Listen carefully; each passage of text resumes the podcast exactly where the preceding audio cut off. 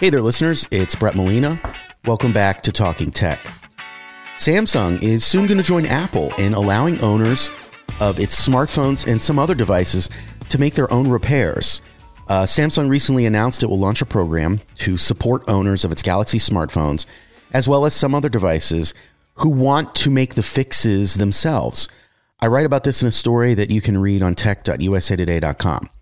Samsung's going to collaborate with the online repair community iFixit, and this program is going to apply to Galaxy S20 and S21 devices, as well as the Galaxy Tab S7. So, what is it you can repair here?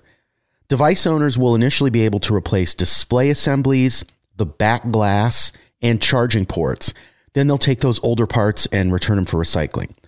If this sounds familiar, you'll recall last year Apple introduced its own self service repair program if you own an iPhone 12 or 13, you can fix your device. They'll send you the manual, they'll break down the instructions. You can get the parts and tools from Apple, make your fix, send back the part the old parts, and those will get recycled.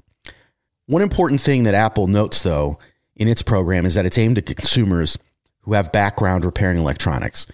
Um, they say for the vast majority of customers, they're going to want to go to a repair provider and have technicians actually fix their parts or fix their phone, excuse me. This program is going to be interesting uh, with Samsung, and I'm assuming it's very likely going to be a similar setup where if you have background in electronics and repairing them, then yeah, you can go forth and do this. If you're someone that is not as tech savvy, then you're still going to probably rely on take it to Apple, take it to a, uh, you know a, a, phone, a store that can specialize in these type of repairs, and you get it done there.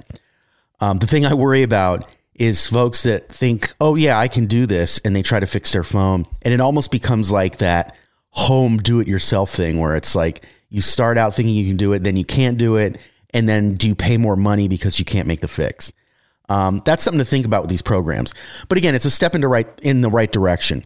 And whether this expands and it allows more people maybe who aren't as experienced with tech to be able to make those fixes, that'll go a long way in allowing them to keep their phones for longer and that hopefully that has a lot of benefits. Obviously, you save money, but then it also, in terms of the environment, you're not dealing with a lot of waste related to these older phones. So a lot of benefits here. Um, you can read more about this program by going to tech.usatoday.com. Listeners, let's hear from you. Do you have any comments, questions, or show ideas? Any tech problems you want us to try to address? You can find me on Twitter at BrettMolina23. Please don't forget to subscribe and rate us or leave a review on Apple Podcasts, Spotify, Stitcher, anywhere you get your podcasts. You've been listening to Talking Tech. We'll be back tomorrow with another quick hit from the world of tech.